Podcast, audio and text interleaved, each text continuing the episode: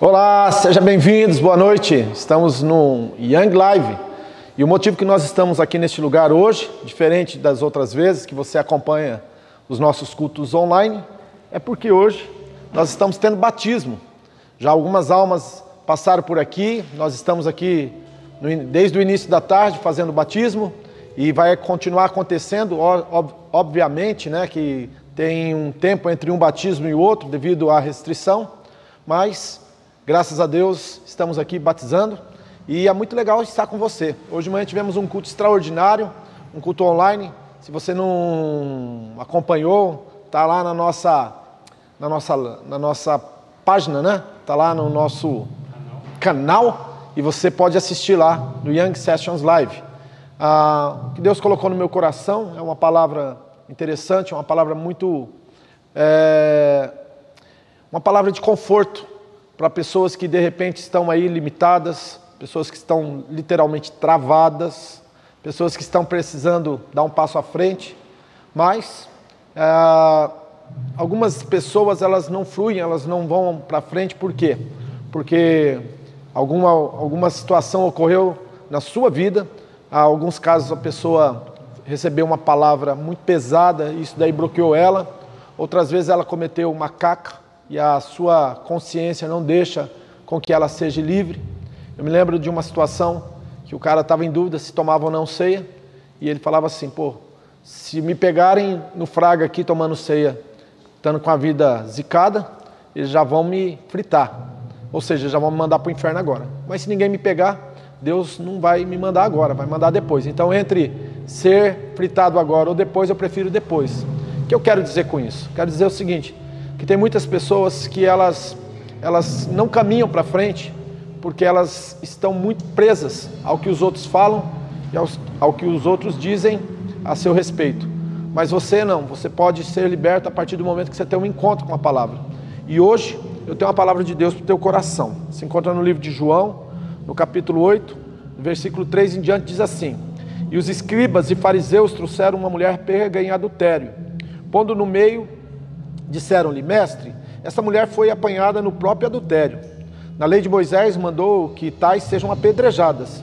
Tu, pois, o que dizes?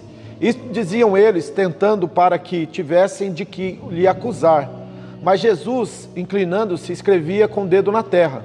E como insistisse, perguntando-lhe, endireitou-lhe e disse-lhes: Aquele que entre vós está sem pecado, seja o primeiro que atire contra ela. Tornando-a a inclinar-se, escrevia na terra. Quando ouviram isto, é, as suas consciências pesaram e saíram um a um, a começar pelos mais velhos até os últimos. Ficou só Jesus e a mulher que estava no meio. Endireitando-se Jesus e não vendo ninguém mais que a mulher, disse-lhe: Mulher, aonde estão aqueles acusadores? Ninguém lhe condenou? E ela disse: Ninguém, Senhor. E ele disse: nem eu também te condeno. Vai e não peques mais. Essa passagem, ela narra uma situação que ocorreu nos dias de Jesus, aonde os fariseus e os escribas foram até um lugar onde uma mulher estava cometendo um adultério, pegaram ela no ato e arrastaram ela para o centro de Jerusalém, procurando encontrar Jesus, para que Jesus a julgasse, para que Jesus desse a ela uma sentença. E aí então encontraram Jesus e disseram para Jesus: Jesus, essa mulher foi pega no ato, em adultério. A lei de Moisés diz que nós devemos apedrejá-la. E tu, o que dizes? Aí ele estava escrevendo na terra, né, inclinado, com o seu dedo. Ele se levantou e disse para aquelas pessoas: Olha, quem não tiver pecado, que atire a primeira pedra e voltou a se inclinar e escrever em terra. E aí então aquelas pessoas que estavam literalmente acusando aquela mulher foi saindo de um em um até que só ficou a mulher e Jesus. E quando só ficou a mulher e Jesus, Jesus se levanta e olha para a mulher e pergunta: Onde estão os teus acusadores? E ela disse: Não tem mais ninguém, mestre. E Jesus pergunta para ela: Ninguém te condenou? E ela disse: Não, Senhor. Ele disse: Eu também não te condeno. Vai e não peques mais. Ah, existem pessoas que precisam é, ser perdoadas, porque cometeram algo contra alguém. Mas o pior de todas as pessoas é aquelas pessoas que precisam se perdoar e não se perdoam. Passa um ano, passa dois, e ela sempre está presa, ela sempre está se condenando, ela sempre está literalmente dando uma sentença a seu respeito. A sua vida não flui, as coisas não acontecem, ela fica bloqueada e os anos passam, as coisas acontecem e muitas vezes a pessoa de tempos em tempos se pergunta: por que, que a minha vida é assim? Por que as coisas não fluem? Por que as coisas não dão certo? E ela não para para pensar ou para refletir e entender que ela, ela mesma não se perdoa. E existe outro tipo de pessoa. Existem pessoas que receberam uma palavra de acusação, de crítica, uma palavra onde essa pessoa, ela literalmente recebeu como que se fosse um abuso, né, verbal, aonde essa pessoa ela também trava, ela fica paralisada e os anos passam. E quando você vai conversar com ela, eu digo isso até por causa de muitos atendimentos pastorais que nós damos, e você vai perguntar para ela: o que, que aconteceu com a sua vida? Por que, que a sua vida não, não, não evoluiu? Você é uma pessoa de tanto potencial, uma pessoa qualificada, uma pessoa com tantos dons, né?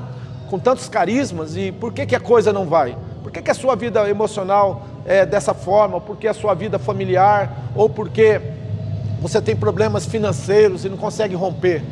E sempre ah, você acaba chegando ao âmago da situação aonde esta pessoa recebeu, quem sabe de um amigo, de um parente, de um líder, quem sabe uma pessoa próxima dela, uma palavra de destruição, literalmente, aonde condenou ela, julgou ela e a consciência dessa pessoa bloqueou e travou ao ponto que ela não avança. Agora, o quadro que nós acabamos de ler conta a história de uma mulher que literalmente ela foi pega em adultério é um crime, ah, vamos dizer assim, muito sério contra principalmente o seu cônjuge, porque ela matou o seu próprio cônjuge em vida. Imagina, ela substituiu uma pessoa vida, viva por outra. Ou seja, é como se ela tivesse anulado aquela outra pessoa. E agora essa mulher está sendo levada, arrastada pelos seus algozes, pelas ruas de Jerusalém, para encontrar Jesus. E quando eles encontram Jesus, eles ah, falam para Jesus o que tinha acontecido, manifestam a eles a sua indignação, inclusive usam uma palavra, e Jesus fica simplesmente de cabeça baixa escrevendo. E de repente eles, a Bíblia diz que eles continuam, né, ali, ah, como querendo tirar um, uma, uma posição, um julgamento de Jesus. Jesus se levanta, para de escrever na terra e olha para aqueles que estão condenando a mulher e diz assim: se vocês não tiverem pecados, que atire a primeira pedra nela. Então Jesus se inclina novamente e volta a escrever. E nesse momento as pessoas começam a consultar as suas mentes, as suas consciências. E obviamente que todo mundo, né, todo mundo de alguma, for de alguma forma é um transgressor, pecou, errou, porque somos seres humanos e o seres humano é passivo de falha, de erro. Agora o que, que acontece? Acontece que eles foram embora porque eles não tiveram coragem de atirar uma pedra nessa mulher. E um por um foi saindo, ao ponto que só ficou Jesus e a mulher que foi pega no ato. Agora Jesus se levanta e olha para a mulher, pergunta para ela: Onde que estão os teus acusadores? Ela falou: Não tem ninguém, Senhor. Jesus disse para ela assim: Olha, mulher, eu também não te condeno. Vai e não peques mais. E essa é a palavra de Deus para a sua vida nessa noite. De repente você ainda não entendeu, talvez você não conseguiu chegar a essa consciência, mas o maior acusador seu, além de ser outras pessoas, muitas vezes é você mesmo. Não importa o que te aconteceu. Eu sempre digo aqui no Yang, você que acompanha sabe, que Deus quando vai tomar uma decisão a respeito do teu futuro, ele não consulta o teu passado. O diabo, ele vive acusando, ele vive mostrando o teu passado. Jesus não. Quando o diabo acusar, quando o diabo mostrar o teu passado, você faz uma coisa. Chama ele e diga assim, ó, diabo, tudo bem, você está falando do meu passado. Deixa eu falar um pouquinho do seu futuro. Porque o meu passado talvez seja um passado ruim, de condenação. Mas eu reconheci e conheci Jesus Cristo, meu Salvador. E agora eu tenho vida eterna. Mas você, você, o que está te esperando é o lago de fogo e de enxofre. O teu futuro é um futuro de desastre, é um futuro calamitoso. Então, quando ele tocar no assunto do teu passado, lembre-se, ou lembre ele do futuro dele. E aí você vai ver como que ele vai sair, como aqueles algozes, como aqueles homens que estavam acusando aquela mulher, e vai deixar você em paz. Agora eu quero te dizer o seguinte: não carregue esse fardo, não carregue esse peso dentro do seu coração. Você precisa se perdoar, você precisa encontrar pessoas que possam te ajudar, que levar você ao caminho da oração, da revelação da palavra, aplicar a palavra com amor, com graça e com misericórdia, para que você possa ser alcançado por Deus através do Espírito Santo e viver a vida plena, a vida abundante que Deus tem para a sua vida. A mulher se levantou, Jesus falou: Vai, não peques mais. O segredo de uma vida abundante é você mudar, é você tomar uma decisão e não continuar praticando ou caído nos mesmos erros. Não estou dizendo aqui que você não vai errar ou que você não vai pecar, mas que sejam novos erros, que sejam outras situações. A última coisa que eu gostaria de deixar para você é o seguinte: tem pessoas que falam assim, ah, não existe diferença de pecado. Pecado é pecado. Não, existem pecados e pecados. Paulo diz assim: que peço que não ore por estes, porque o seu pecado é para a morte. Então há uma diferença entre pecado e pecado para a morte. Talvez o teu pecado seja um pecado que você precisa confessar, precisa expor ou até mesmo dentro de você resolver isso. Mas eu quero te dizer o seguinte: a partir do momento que isso estiver claro e resolvido dentro de você, o Espírito Santo virá e fará de você uma nova criatura, renovará suas forças, renovará sua mente, renovará sua fé, e você vai poder fluir em Deus. E uma das coisas que eu acredito, que aquilo que está dentro de você vai emanar para fora. Você vai trazer paz, você vai trazer alegria, você vai trazer satisfação toda, para todas as pessoas que estão do teu lado. Logicamente que isso é um processo. Isso daí vai aumentando, como diz, de glória em glória. Nessa noite, Jesus, ele continua escrevendo. Da primeira vez, eu até hoje estava pensando sobre isso, falei até sobre isso, que ah, eu queria ter uma revelação para entender o que, que Jesus escreveu com seu dedo em terra. honestamente falando, eu nunca tive essa revelação. Mas eu gosto de filosofar e eu imaginei que Jesus estava escrevendo no, na terra com o dedo a meu respeito.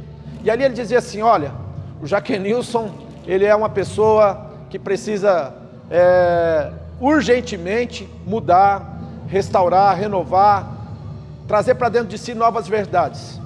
Ele está fora, ele está em trevas, ele está caído, ele está com um monte de anomalias.